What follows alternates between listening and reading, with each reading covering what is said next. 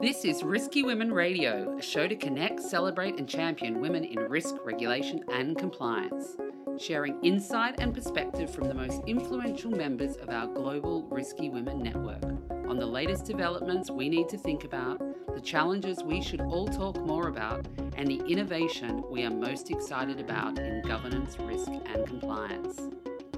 Bringing together the hundreds of senior women professionals already connected with a new emerging group of leading women and men. I'm Kimberly Cole, your Chief Risky Woman. Welcome to Risky Women Radio. Today's Risky Woman is Amina Antonio.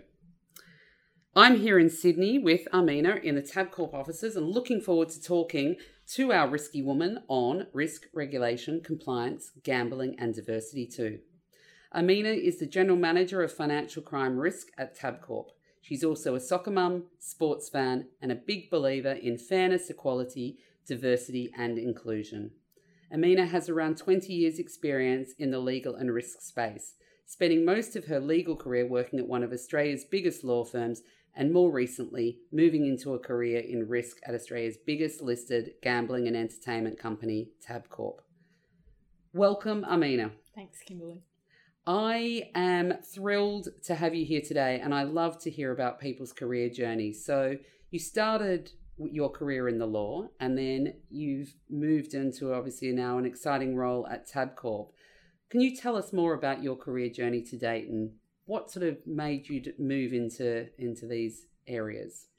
So, I guess it goes back to when I was at high school, thinking about what I would do after school.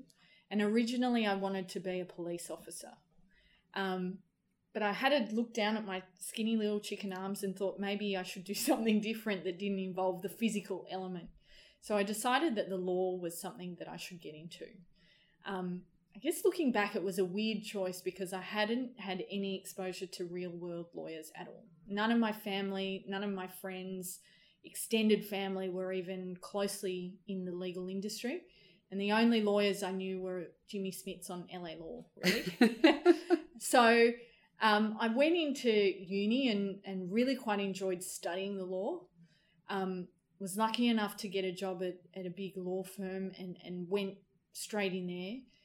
And my original career goal was to be a barrister, the sort of lawyer that just goes to court every day, wears the wig and the robes, works pretty much by themselves in chambers.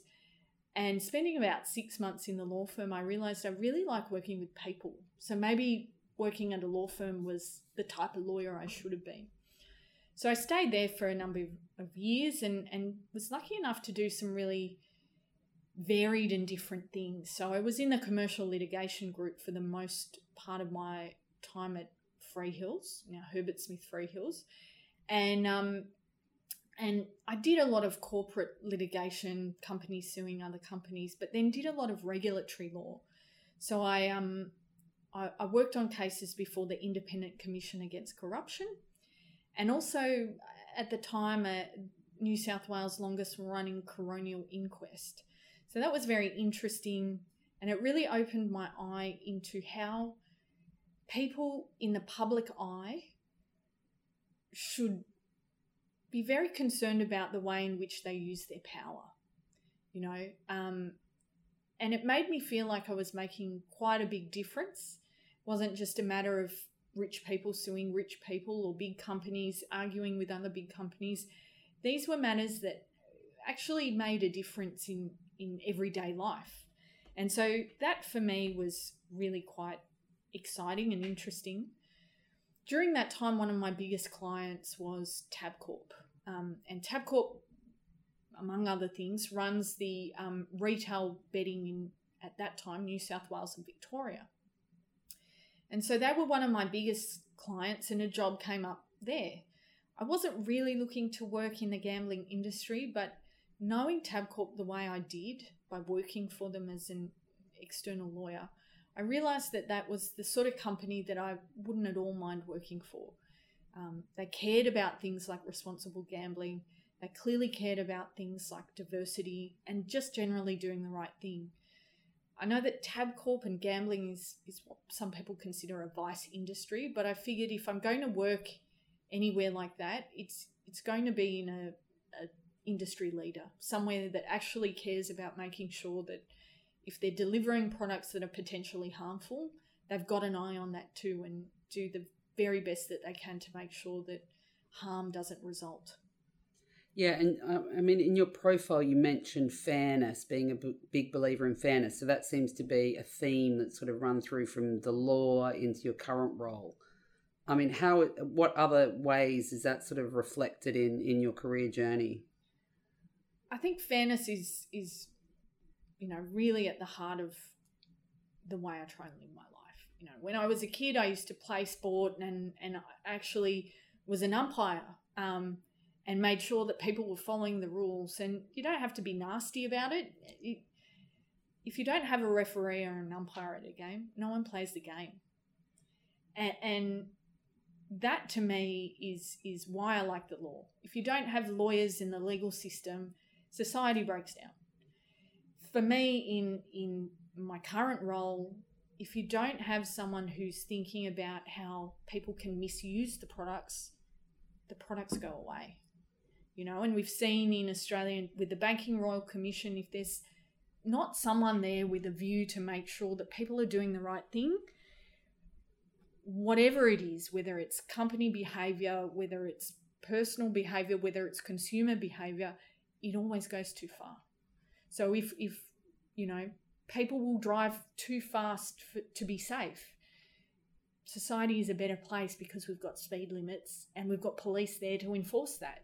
So I see my role as, you know, not quite as important as that in, in the scheme of things, but in a small way, making sure that people are doing the right thing. So, t- yeah, tell us more about your role as the general manager of financial crime. Sort of, I guess, what's a day in the life of uh, of the general manager of financial crime? Uh, I guess it's pretty pretty varied. Um, for me it's it's trying to make sure that whether it's when we're looking at particular customers or we're looking at a broader system we're looking at new products we're trying as best as we can to stay at least half a step if not a few steps ahead of the criminals who might seek to misuse those products. And so for me it's about really being honest when we look at the risks that the company faces. Um, you know sometimes we come up with crazy ideas um, sometimes they're adopting ideas from other industries, but we always make sure that we're trying to have that lens of could this go wrong and what can we do to stop it from going wrong? Great. And and how how's the team structured and and how how big is the team? So tabcorp's financial crime function crosses the three lines of defence. So we've got all, all three lines. Line one is across every single state and territory in Australia other than WA. So every single state and territory that Tabcorp operates. Um, the line two team is we've got an intelligence function, a, an operational sort of QA function, as well as a policy and advisory team. So it's probably about 10 people, which is compared to the banks quite lean. But because we've got such diversity of backgrounds, education, ways of thinking in that team, I think we do our very best to make sure that we're looking at all angles of the problem. Mm. And you're also the MLRO, which is the Money Laundering Reporting Officer. What does that element involve? I think that overlaps significantly with my broader financial crime risk role. But the focus, particularly in the MLRO aspect of my role, is to make sure that we're always meeting regulatory expectations in what we do. And not only that, we're meeting what the law requires of us. So, in terms of risk, we're really end game focused. What is the end game that we're trying to get to? And in terms of the MLRO side of things, it's and how does the law tell us we need to get there? So it really works hand in hand. Um, and, and that to me is is the MLRO aspect is making sure that we're meeting what the regulator Austrac expects of us. We're keeping them informed about what we're doing, and then we're acting swiftly if we find something that's unusual. And what are the? I mean, obviously, lots of interesting challenges, and as you said, trying to stay a step half a step, whatever, ahead of the, the criminals. What are the biggest challenges that you sort of feel that you face at the moment? And I guess what are some of the most interesting areas that you've worked on? I think the most interesting areas are that strategic engagement with law enforcement, finding out what law enforcement agencies in Australia are really caring about at the moment, what sorts of aspects of crime they're really concerned to try and stop and they feel that they don't know enough about of, and examining whether or not those risks, that, that activity could occur in our network. Um, that to me is really interesting and it's most rewarding when we can point to something that we've done, a decision we've made, actions we've taken that either have stopped that sort of behaviour or even have found it and led to arrests and, and convictions. That's really quite rewarding. So um, it's not all it's not an everyday occurrence, thankfully, but that's something that I think that close working shoulder to shoulder with law enforcement and making sure that not only are the regulators' expectations met, but law enforcement's needs and expectations, we're, we're working towards meeting those as well. And the biggest challenges? I think the biggest challenge is is the change of pace. Um, I often say to my team, you know, AML in and of itself is a rapidly changing environment. You always have to stay ahead, one step ahead of what the criminal activity will be. Gambling is a very diverse and dynamic industry, and Tabcorp is one of the most diverse and, and dynamic companies I've ever worked in. You know, last year, matter of months ago, we had a merger with another big company, and so we um, the merger with the Tatts Group, which was worth eleven billion dollars, brings together the two biggest gambling operators in Australia. So the newly merged Tabcorp entity runs the lotteries across Australia, all retail betting other than Western Australia, and services the businesses that run the poker machines in, in very many states and territories of Australia. So it's really quite interesting, and no two days at Tabcorp are ever the same. And it sounds like then you'd have different requirements across all of those different product lines, which would also be challenging but interesting. Absolutely. The complexity at somewhere like this is quite astounding. Mm. So um, it really needs a focus on detail, someone with attention to detail. And I think that's where my legal training has sort of helped. Um, and someone who, you know, anyone in the team needs to be focused on the outcomes. Yes, we need to meet the license obligations. Yes, we need to, need to meet regulatory expectations, but at the end of the day, it all needs to work hand in hand with keeping criminals out of the system. And then you've got a range of different skill sets in the team as well. Um, and I guess looking at that from a diversity perspective and driving towards diversity of thought, which would be the uh, ultimate ambition for everybody, you are a diversity advocate for the company. And, um, you know, I saw an article that was talking about your expectations of even dealing with law firms, which I think was back in 2015, saying that you you know do expect to see women on the other side of the table in the law firms that you brief, and that that was really something that you saw as important to drive change. Um, what is Tabcorp doing in the diversity and inclusion um, space at the moment? So, actually, in the last week, Tabcorp has relaunched um, some policies, including the diversity and inclusion policy, um, a brand new um, domestic and family violence support policy, flexible working policy, and a um, parental leave policy. So it's really quite nice to work in a place that thinks about those sorts of issues and make sure that on the flexible working side that the answer should always be yes unless there's a very good reason not to. And so for me, you know, the one simple thing I do in the morning to make sure that I've, I've got that flexibility is I don't start at nine. I start a little bit later.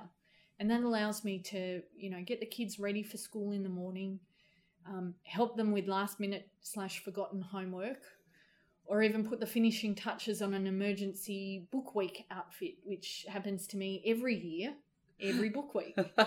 So Seems to be a regular occurrence for all all parents. I think so. And and for me in my stage of life, I'm at, at, at that point where I've got school age children as well as older parents who sometimes I, I need to be there for them. So things like flexible working policies and having that default position of yes, you can work flexibly means that I don't feel guilty asking. You know, I need to leave early for a doctor's appointment. No problem. You know, whereas if you're in that culture and, and that um, environment where you always have to ask for permission and justify why you're you're leaving early and you need to make up that time at a later date and you've got to be very clear about it just makes you a little bit anxious about asking so to have that policy at a system-wide company level is really quite um, it makes a difference for for some people who've never been in that position where they could ask for that I mean, personally, I've been lucky to have worked in, in teams where that's not an issue. But I do know across the company and all places that sometimes that's not always the case. And it's not always deliberate. I remember when I was younger and I came back from having my first child and we were at the I was working at the law firm we were working on a matter that was in court and the team meeting was always scheduled for six o'clock in the evening and when child the childcare centre closes at six o'clock, that just means that it's really difficult to either in person or on the phone make it to that meeting. And when I raised that with my the partner on the matter at the time, he was horrified, but he never thought about it. It certainly wasn't his intention to exclude or make it difficult for me to do that, but he'd never thought of it because he'd never been in that position of being a working parent with pick up responsibilities. And so I think policies like this and company wide top down approaches to, to issues like this make people think. Even though they've never been themselves in that position, they make people think maybe my team is in that position and I should adjust. Yeah. Oh, that sounds like it's it's great. And um, you know, we should share the the guidelines and, and policies because I think everyone can learn from that. Um, so, just what what do you think? What's the biggest risk that you've taken in your career? I think for me, the biggest risk personally has um, taking on a role in risk. Becoming a risky woman is the biggest risk that I have taken in my career, and um, you know, I, I like I said, I, I my early career was in the law, and there is a clear progression, whether you're at a law firm or as an in house lawyer, is very clear. Certain titles mean certain things, and there is a quite linear progression to career success. Moving over to the world of risk, in particular anti money laundering and counterterrorism financing, um, in the circumstances in which I did it, where you know the regulator was very unhappy with with Tabcorp and the way they'd set up the systems. So it wasn't an easy, easy task to take on. And in circumstances from a professional career point of view, there's not so the the way to progress in your career at risk is not always in a straight line. Can go, you know, sideways, up, down, backwards, and um, a few half three point turns in between. You know, it's it's one of those areas where you can take your skills and apply them in very many different contexts. So for me, that was the biggest risk to take on AML and, and financial crime more broadly at Tabcorp. And um, think I'm happy with that choice. Great. I mean, I think that's interesting. I always explain that as well that, you know, careers can zigzag rather than it having, you know, having nice linear um, defined progression, and sometimes that's more interesting. It is absolutely more interesting. I think um, it's something that I didn't think I would be doing five years ago. Had you asked me, you know, what's your career and where's your career progression, I would have absolutely said in the law. You ask me that question now, and I actually don't have an answer. You know, it's right now I'm doing this and I'm loving it. Um, but I could see myself in very many different areas in the next five to 10 years, and all of them are pretty exciting. Fantastic and great, obviously, good skill sets that you can apply anywhere. So I'd love to dig a bit more into um, into the you know the hot topics uh, of risk, financial crime, and gambling. Um, obviously, there was you know stories in the media from 2017 around large fines that um, Tabcorp was faced with. Uh, I believe it was like a 45 million dollar fine around failure to tell the government's counterterrorism financing regulator on 30 tab accounts that were opened and a few other things that happened. So obviously they're big challenges that you know you were coming in as AML, um, uh, you know, and your financial crime function. What did you go? How did you go about addressing some of those things? What was the the procedures and processes and people things that you did to to change the situation? I think for me it was focused on the outcome. And the outcome is making it harder for criminals to ply their trade with our products. And so, with a focus on that, it was not terribly difficult to, to get the cultural change, the, the buy in from the people. Because I think I mentioned before, Tabcorp is somewhere that within its DNA has do the right thing as one of its ways of working. And so everyone wanted to do the right thing, but it was just legacy systems and legacy ways of working that were holding people back. And so it was about making sure that we were looking carefully at the systems and driving that change through systems backed up with the, the relevant instructions and the reason why people are doing things differently.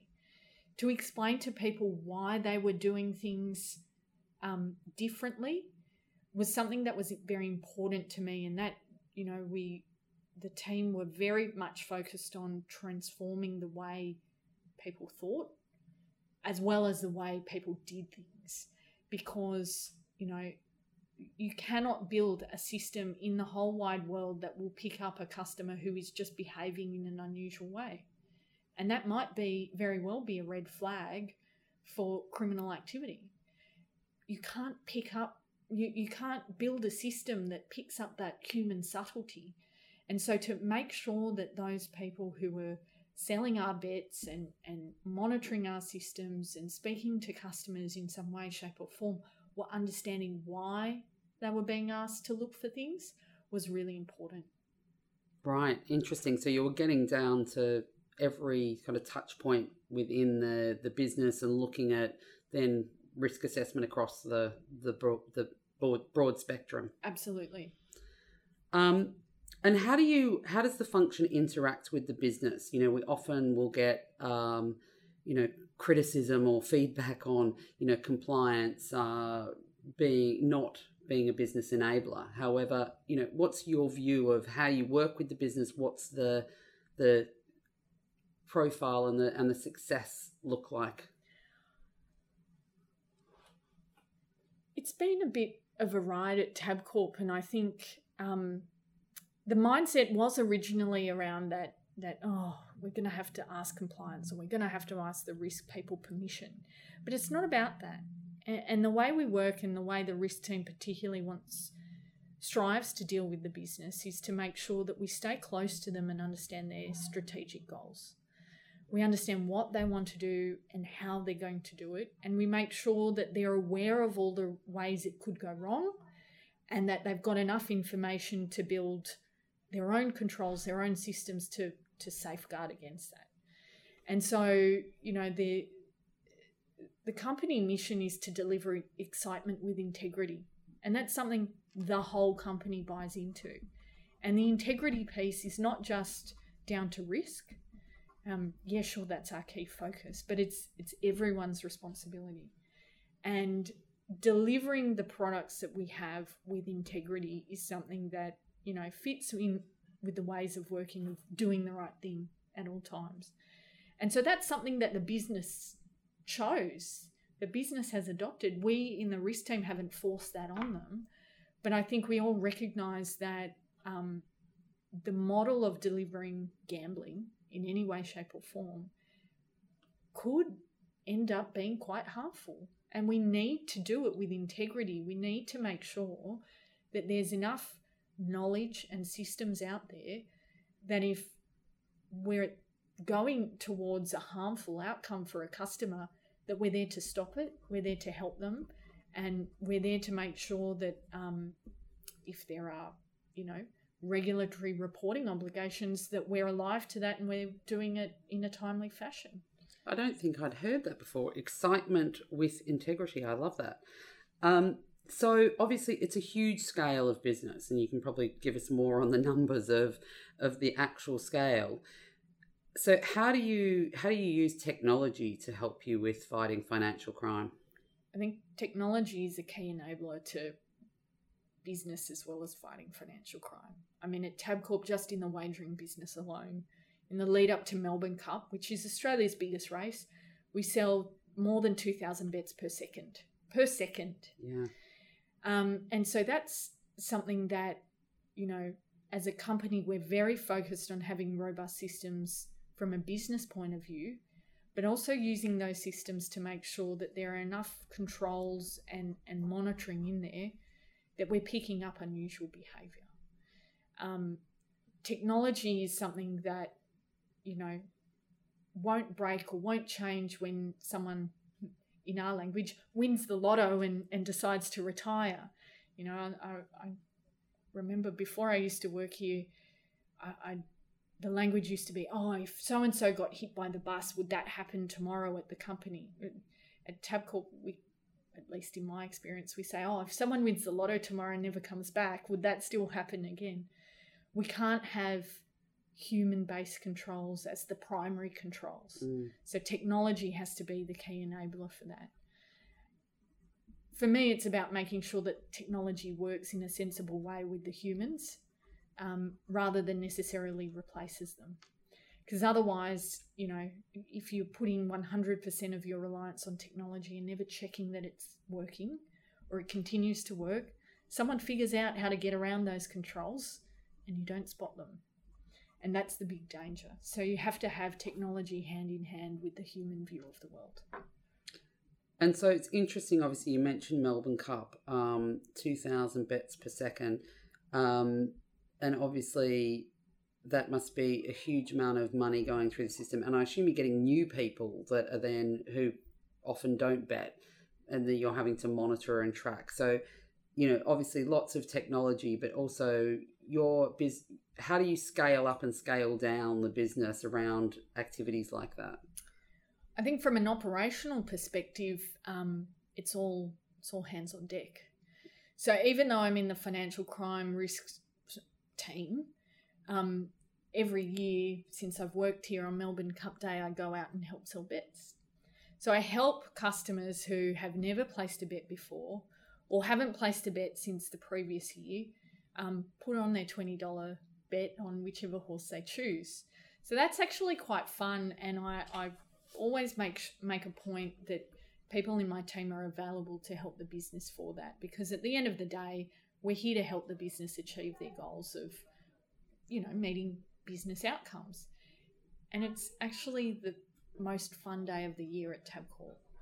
Working out in the crowds and helping people understand what it is that they're doing, you know, if they choose to spend twenty dollars and place a bet on the the one with the female jockey or the of German extraction and they want to know which one's the German horse, that's actually that's what our business is all about. Is about letting people enjoy sporting moments and then if they can have a little bit of extra money on the side because um you know Prince of Penzance a few years ago won the Melbourne Cup, and it was the first Melbourne Cup winner with a female jockey on it in the race's 100 plus year history. And it was such a moment of excitement when that horse crossed the line and Michelle Payne was on board. We all were jumping up and down down in Darling Harbour. And because no one, the bookies, the public, gave Michelle Payne and that horse half a chance, the price of that horse ended up being north of $100. And so there were people who had put very small amounts of money winning and taking home very large amounts of money. And that's really what it's all about. It's not about spending thousands of dollars to to place bets. It's about, you know, your entertainment money. I spend more on coffee every year than I do on gambling, even though I, I work at Tabcorp. But it's about, you know, taking that extra ten dollars and putting it on the team you you follow.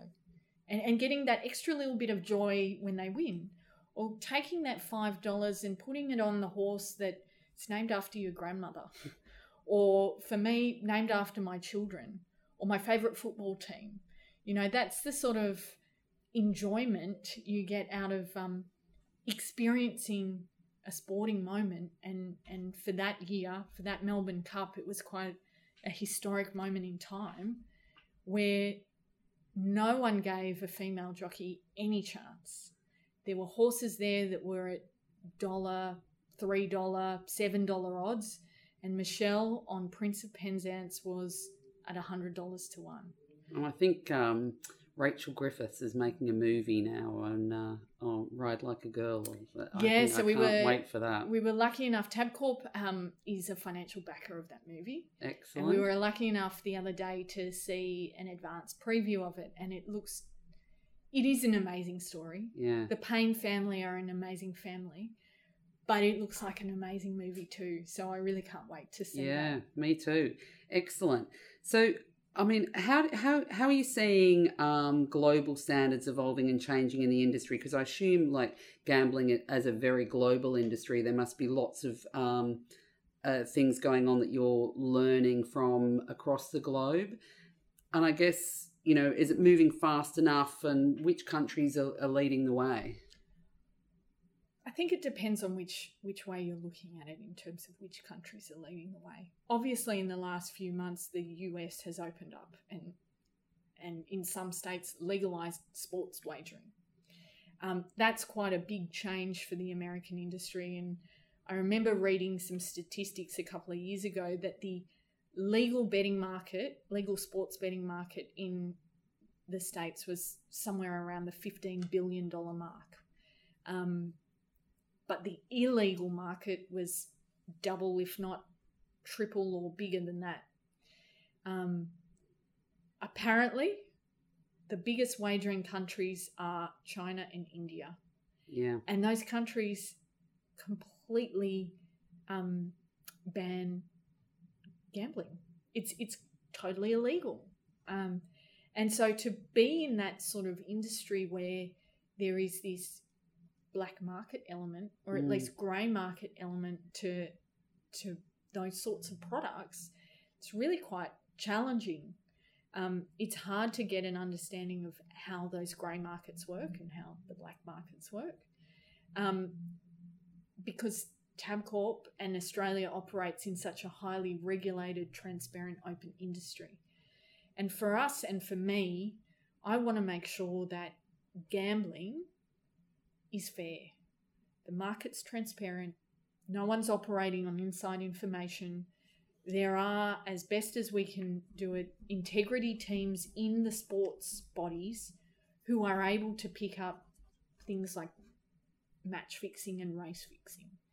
And part of the reason, part of part of Tabcorp's reason for existence is to fund the racing industry. So every year, Tabcorp um, plows back over $900 million to the racing industry. That goes to things like funding integrity units, that goes to things like funding um, animal welfare units, it goes to things like funding prize money.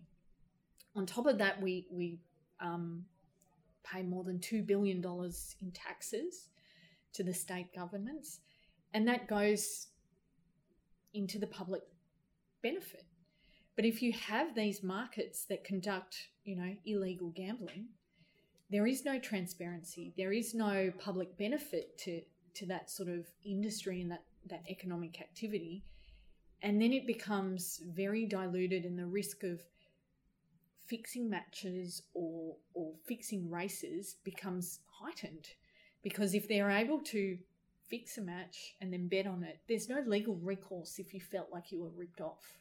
There's no stewards inquiries after the event to make sure that whoever participated in that you know rorted game or that that um, race that was fixed gets excluded from the industry going forward.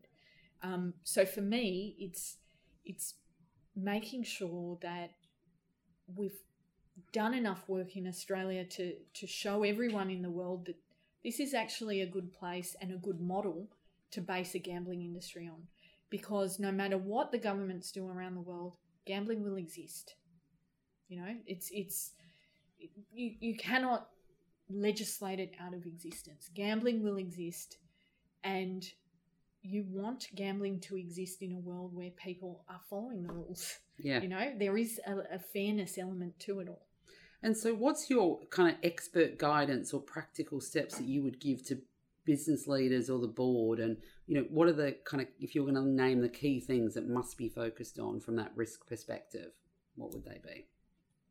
I think broadly, and not just in the gambling industry, but risk in general, it's making sure that the end objectives are never forgotten. So, if the end objective is to make sure that the system, financial system, gambling system, whatever system you're working in is free of, of crime, then that is never forgotten.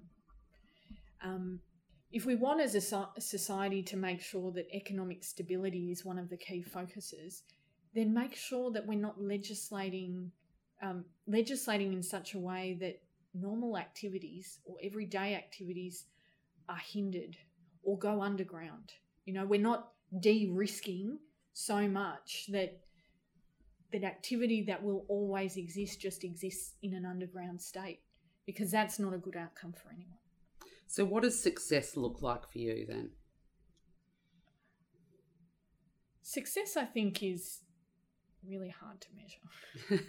and I think you can measure it on a, a, number of levels. For me personally, if I finish the day's work and think I've done a good job and I haven't made it easier for any criminals to get in, and if I can say I've made it harder for criminals to ply their trade with gambling products of some description, then I feel like I've achieved something.